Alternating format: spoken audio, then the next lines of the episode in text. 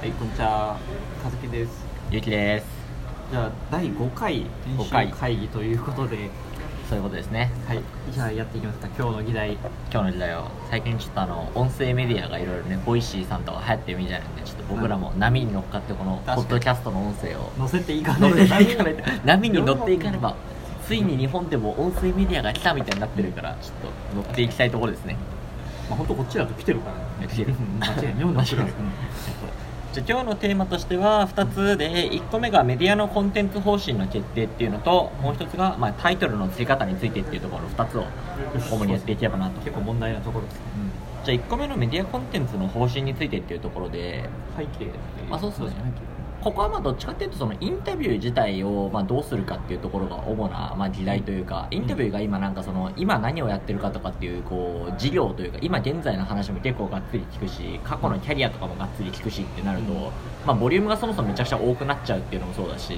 まあちょっとこう編集するのもすごい大変だかあとらオペレーションも大変でね。そうそうそう大変でしかもそれ両方とも1時間とかで聞こうと思うとちょっと意外となんかこう薄くなるというかなんか一個一個もっと深く聞きたいところが聞けないみたいなのがあるからちょっとどうしよ向こううにも時間かけさせちゃうし、こっちとしてもなんかこうね、ちそょっうとオねペレーションになるし。なんかね1時間半とかで45分45分とかでがっつり聞ければいいけど、うんちょっと1時間とかよ50分ぐらいのインタビューでやろうと思うと薄くなっちゃうからそこどうするかみたいなまあ、軸を決めるってことですよ。うん、そうねでなんだか今考えられるのがその、まあ、人によるけどなんかキャリアに目重きを置くのか、うん今の現状に重きを置くのかみたいなまあそうですねやり方があるちょっとやり方を変えるっていうので、まあ、結局これ企画としては俺はなんか両方とも成り立つと思ってて要はその過去のキャリアに寄せるんであれば例えばイメージとしてはそう私の履歴書とかなんかこう動画で言うとアナザースカイみたいななんかああいうなるほなんか自分の過去が変わったポイントとかどういうふうにこう歴史を歩んできたのかみたいなちょっとこう、まあ、本というかそのストーリーを追っていくみたいなのだかもら今ってところですねそうそうそうまさにまさにっていうのでどういうなんかドラマがあったのかみたいなのを追っていくっていうのはコンテンツとして成り立つかなっていうのを一個思っているのと、まあ、現在のところは現在のところで今このシリコンバレーというか今この地で何が起きてるのかっていうすごい面白いトピックがいっぱいあるからそこはそこで拾えるものは結構深掘あるりなするというか、そう思っていて確かにでだからまあその人にもよるよりますよねなんかそう結構こ人によのる転職とかこうしてる人とかってってなるとまあキャリアによっても面白いかなって思うんですけど、まあ、そういうのがなくってこうマスター出てこっちで働いてもう1年2年ぐらいっていう人だったらまあ今何が起きてるかというところにこうフォーカスした方がそうね逆にそういうのもあるしいいのかなっていうまあ難しいよね逆になんかその人によってこの人はこっちの方が面白いなっていうのもあるけど人によってはなんかすごい両方面白い人といういやかそうそこが一番なんかもうシリコンバレーで10年戦ってきて もうなんか結構こう日日本で5年やってシリコンバレーでも5年やって日米の比較とかもできるし過去のキャリア日本からアメリカに来たキャリアもめっちゃ面白いしみたいな人がいた時に今もチャレチャレンジしてるみたいなでそれで今なんかブロックチェーンやっててみたいないやいやもう全部面白いやんみたいなもうツッコミどころ満載 であのインタビューだけでは全部ツッコめないんだいよやそうなんですよね時間の問題もあってねってなった時にどうするかっていうのは1個あるよね両方とも別でもう1時間半もらってやるのかそれとも別日でもう40分40分もらってやるのかかも寄稿みたいな形にして、まあそうねまあ向こうの人になんか考え思って、まあ、書きたい人とかの場合だったら、うん書いてもらうっていうのも一つかなっていうのもあるけどまあ確かにまあ確かにねインタビューというかその特にこう過去の歴史を聞くとかじゃなくて今何が起きてるのかとかのインタビューだったらもしかしたらそれこそスラックとかでチャット上でいろいろこっちが質問したものをテキストベースで書いてもらってそれをそれをもと再編集すにるとこっちでコラムじゃないけどいろいろなんかその AI に関して何が起こってるかいろいろこう気になったのでそれをちょっとこう誰々さんに聞いてみましたみたいなので聞いてみたみたいなそうそうそうまさにまさにうん PM の一日がどうなってるのかをこうなんかこうハレチさんに聞いてみたとかなんかうんエンジニアの一日を誰々に聞いてみたみたいなのとかでその要は取材に別にうんインタビューに行かないで。テキストベースのチャットベースのやり取りとかでやるとかもしかしたらちょっと聞きたいことがあればスカイプとかで30分で時間もらってそこでバッてやるとかそういうのでもいいかもねもしかしたらまあ、そうなった時にまあ写真問題ですよね確かに写真はなだ からそうねなまあでもサクっていくんだったら、まあ、プロフィール写真ぐらいだけもらっといてえーあとはそのプロダクトのなんか要はウェブページとかをパッて載せときゃなんとなくそれっぽくごまかせるというかそうねいけるから確かにでもさ俺コラムとか自分で書いてても思うけどさ今何が起きてるかってさ結構な分量書いても5分ぐらいの長さにしかならないといや思うよそれぞれですいよやそうじゃあ本当にいやめっちゃ書いためっちゃ書いたなと思ってもなんかあれなんか3分みたいな嘘だろみいたいやな俺もそれ思いましたやっていうのがあっていや本当になんで写真使う量自体もそんなに多くなくていいと思うんだよねいらないいらない現在現在何が起こってるかのコラムというかインタビューをするみたいな感本じだ当にったら本そうだからそっちは、まあ、写真とかは向こうのプロフィール写真をもらうとかちょっと自分でその会社その人の会社のホームページのキャプチャーを自分で撮るとかで素材を全部作れるから、全然全然うん、それでいいかもね当にコラム作り余裕じゃないですかいやインタビューしたものの編集に比べたいやでらもさいやそうなんだよねなんかさそれもあるけどでもインタビューして普通にやるとさすげえ削っても10分とかでさいやなんとそれかはめっちゃ頑張って削って10分とかなのさコラムすげえ頑張って書いたつもりなのあれみたいななんか3分しかないみみたたいいななのはやありますよねあれは、まあ、じゃあインタビュー自体はどうするかねペースというか本数みたいなのは今まで行くようなその対面で行くインタビューはやっぱり過去のキャリアというかその人のこうヒストリーみたいなところになるべく、まあ、ちょっと寄せつつ、まあワーカーズを始めた経緯とかも含めてまあキャリアうんは寄せつつうん寄せつつでもしかしたらそのなんかその人に何か特定の聞きたいトピックがあったら例えばその40分キャリアの話を聞いて10分だけその今何やってるかとかのところだけ聞いてそれをもとに自分で追加質問を後から送ってとかでもいいかもしれない、うん別そうですね別記事としてつかめて別そにうそうそうそうそうで時間としては別にねそこの事業の方というか今何が起こってるかみたいなところはまあいつでもアップできるというか確かにまあその同じタイミングでアップしなくても別でこの間インタビュー行った何々さんにこの辺のこと AI について深掘りしてみた何が起こってるかあのちょっと気になるからそこもなんか追加でちょっとインタビュー質問をして記事作りましたみたいな感じにしてでこの人の経歴が気になる人はこっちの記事も見てくださいっていうのでサイト内でリンク飛ばせばいいわけだからそういう方もありますねそうするとその人がやっている事業の面っていうのとその人がやってたこうキャリアの面っていうのを両面からその人のことをもっと深く見れるっていうのあるかもね確かに確かに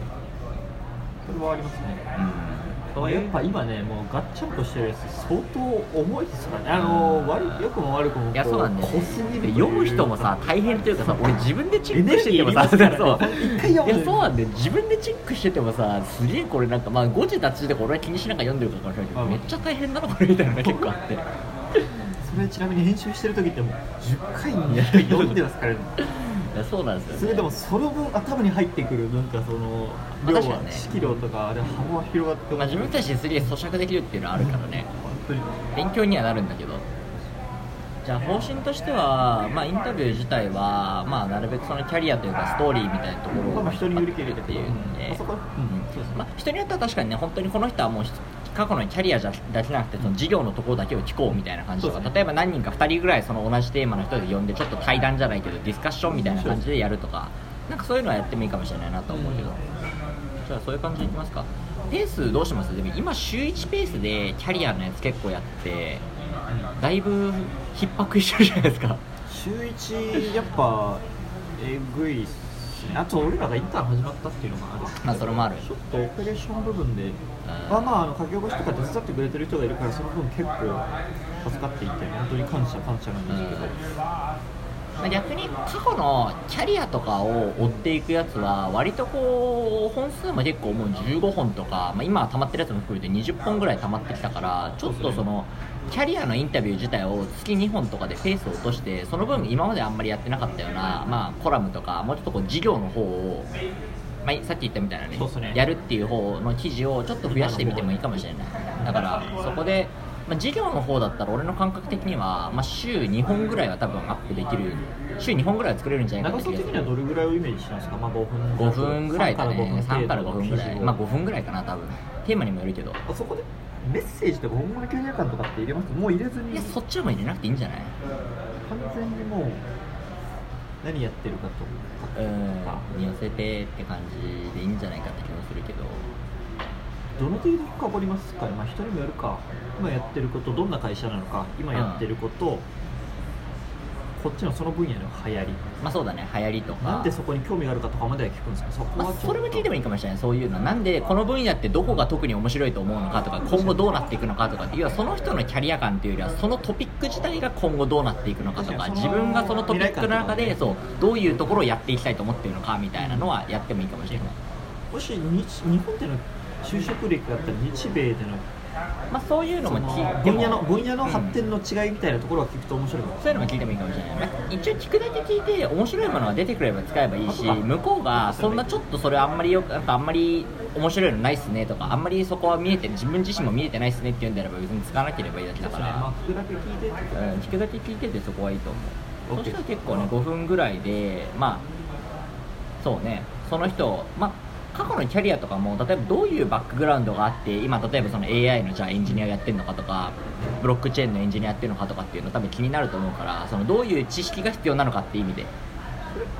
そそれなんですけど位置づけどうするかなっていうのをちょっと考えていてインタビューなのかなんか今インタビューコラムじゃないですかなんかもう一個それよりなんか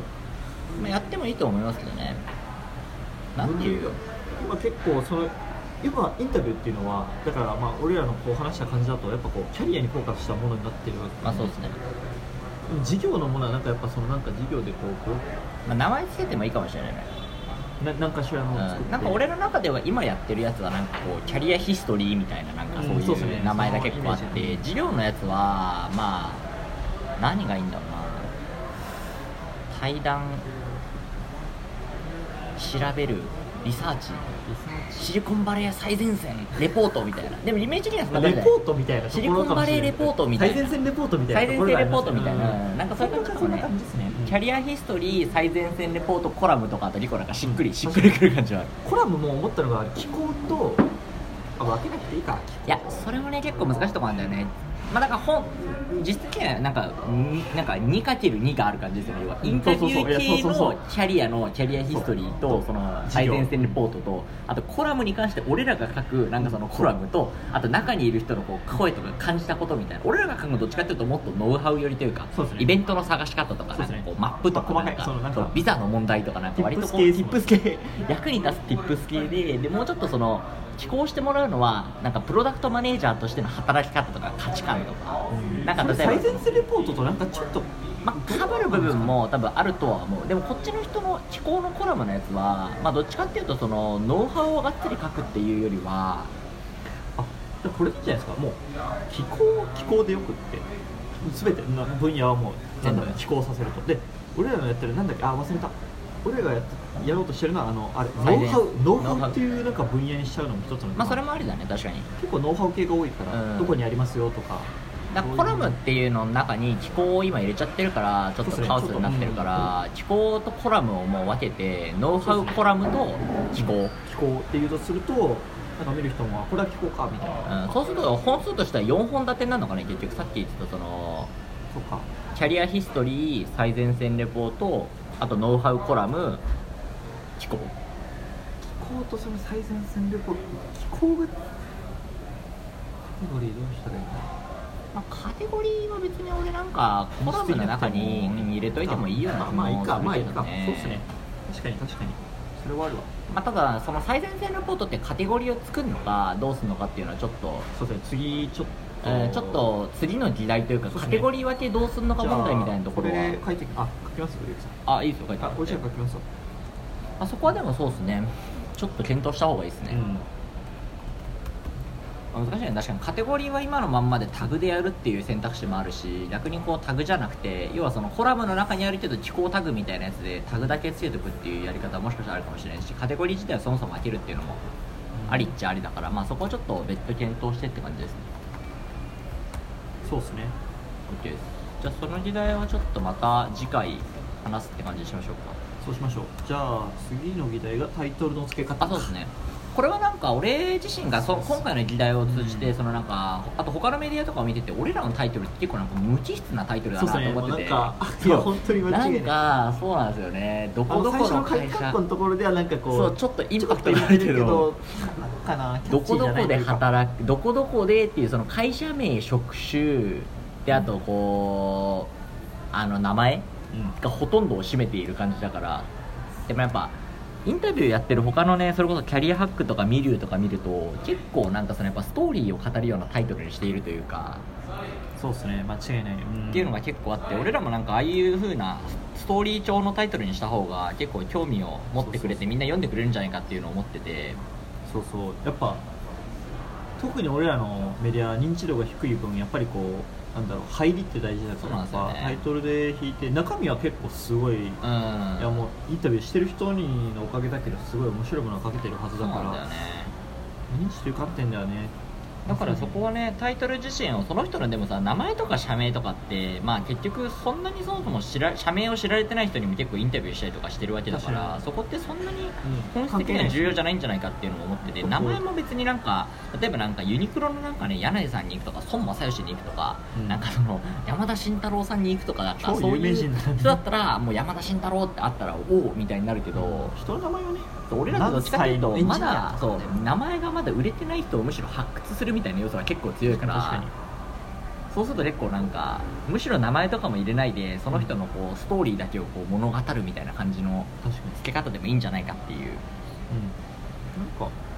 ぱそのあたりが、まあ、人にもよるけどねなんかこ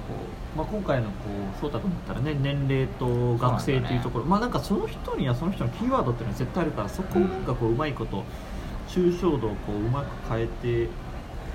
ていうやり方がまあ一つですよねそうですねちょっとここは研究が必要かなとうやっぱんそうですね、まあ、キャリアハックとかをなんかこう見ている感じだと、まあ、深夜バイトに疲弊する外国人を救いたい25歳の起業家が描く日本を外国人に優しい国にするシナリオみたいなやっぱ何数字を入れてたりとか,、うんなんか外国人とかっていうキーワードを入れてたりとか、まあ、起業家みたいななんかそのキーワードを入れてキーたりとワードをかみたいなでもなんかこうこれを読んだだけでその人がなんか今こうどういう課題感を持っていて何に取り組んでいるのかだったりとかどういう価値観を持っているのかっていうのが結構分かるようになってるんですよね、ミールーとかだと例えば欧米中心に発達した現代アートの世界を私はどう生き抜いていくのかはてなマークみたいなちょっとこう問いかけるあえて問いかけるような、まあ、問いかけシリーズもあるな問いかけシリーズ結構あるこれも結構興味を引くといねうそうなんですよいいんですよねとかやってみたシリーズいやまあそれはちょっとまだベトナムなんだけどま まあ、でもそういうなんかキャッチーなのも結構あるかもしれないし例えばね分かんないけど誰々なんかこういうキャリアを持つ誰々が描くこれからのなんかこう何々としての働き方とはみたいなのなのかもしれないしなんかそういう問いかけだったりとか、まあまあ、結構共通項として俺やっぱストーリーみたいななんか最そ近うでちすょっねと強調してるんですけど確かにそうスストトーーリリーーテテラーは多いですラよねーみたいなところがやっぱり特に俺らがね今やら読ませようと思ってるやつってその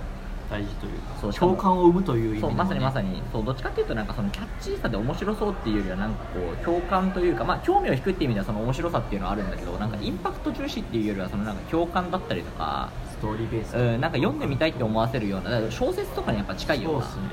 感じのイメイメーージジ長さで今そうなんですよね小説感はありますね確かビにジネス書の感覚じゃなくてなんかその小説としてなんか捉えないとちょっとタイねトルとかも軽くは書いてこれないこ10分みたういな読んでみようぐらいのものじゃないから そうね精読タイプですそかうらなんですよ現代社会に逆行したコンテンツを作ってるから完全に。だからこそ意味がある感じがあるんいでやそうなんですよ逆張りというのか単に無謀というのかちょっと分からんけどす続ければ絶対楽しいまあでもね逆にこういうのってでもねまあいい意味で逆行してるというかこういうのってでもストーリーはやっぱり分からないと自分自身の行動が変わらなかったりとかなんかそのそうですねこの人なんか自分と近いなとかこの人なんかこうかっこいいなとかって思わないと自分自身の行動が変わらない最終的になんか俺らのみたいなね思ってるシリコンバレーに来させようみたいなところってものすごい共感するとかものすごい憧れみたいな強い感情の動きがないと絶対なんか うん今の会社辞めてシリコンバレーちょっと行ってみようとかうんならないならない絶対ならないああそうだ俺タイトルで毎回結構思ってたのがこれねメッセージの部分から取るのは結構使えうるんメッセージとまあ確かにかね今後のキャリア感ってやっぱりその人の思いとかうんがまあ結そ構れは確かにあるかもはっきり出てるからその思いみたいなのも、まあ、そこに年齢とか数字とかを具体的に入れながらそのメッセージもこううまく組み合わせ確かに確かにねまあだからどっちかですよねそういう他の人へのメッセージみたいなところから取ってくるっていうのが一個やり方あるしあともう一個赤字さんに言ったような今後のキャリア感みたいなところから引っ張ってくっていうのもあるし、うん俺はなんか思ったのはその過去で一番その自分の価値観が変わった瞬間とかから取ってくるっていうのも一個ありだなと思ってあーまあ確かにそのやりて方もありますねそうなんかだからなんか今考えてるやつはその本当に何もないことに初めて気づなんか何もない自分に気づいたからこそ分かった楽しさみたいなところってすごいなんか、うん結構面白いなと思うから確かそうにいうなんか、まあ、要は、ね、大きくその自分の価値観とか感情が変わった瞬間っていうところも大きいドラマがあるから、うんそういうところから引っ張ってくるっていうのの、まあ、大体でも今言ったそうで3すねつぐらいがなんかそのスキルポイントとしてありそうですねつけるポイントそれでかつその中であれですね結構思うのがこう今のまあそうまあどの世代行くかによるか思ったのがまあこうパイをやっぱこう広く取りに行きたいなっていううのんがあって例えば最近の若い人って結構器用貧乏の人多くて無趣味で特に日本とかだと何していいかわからないみたいな言ってたからゆきさんさっき言った3番目のやつとかだと、うんそこでこう器用貧乏の自分が何々に出会って確かにあ確みたいなかにそういう感じすると確かにねあ俺となんか被るなみたいなやっぱ共通項があるうんあ確見かにようかなみたいなそうなんだよね例えばなんか今俺が記事作ってる人とかもその大企業でまあもともとねソニーでずっと働いてそこを辞めて今自分で起業してみたいななんかそういうのと名かね前は出せないまあまだこれはオフレ コ オフレコだからまあどうだろう誰かもここまで聞いてるかもわかんないですけど 来週ぐらいにどうせ記事出 るしやばしね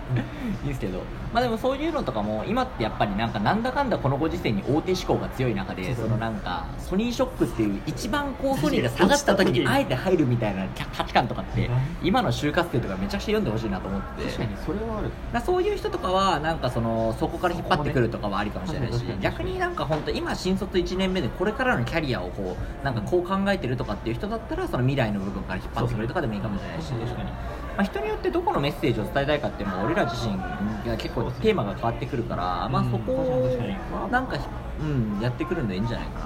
そうですねじじゃゃああここは次回への持ち越し議題は特にな特にない、まあ、やるとしたら過去のタイトルをどうするかだよねあ過去のタイトルか付け直すのかこれから新しくやるやつをやるテストでいくのかっていうでも過去のはちょっと今からうんあでも変えまあ、でも一旦俺が思ってるのは23本次から出すやつをその新しい構想といううんそうかそうちょっ方針に方針に沿ってとやって新しい方針でやってみてそれでリアクションを見たりとかちょっと反応を見てそう良っすねさそうだったら過去のも変えるっていうのもありっちゃうゆきさんスラックいきなりなんか10人ぐらい入ってき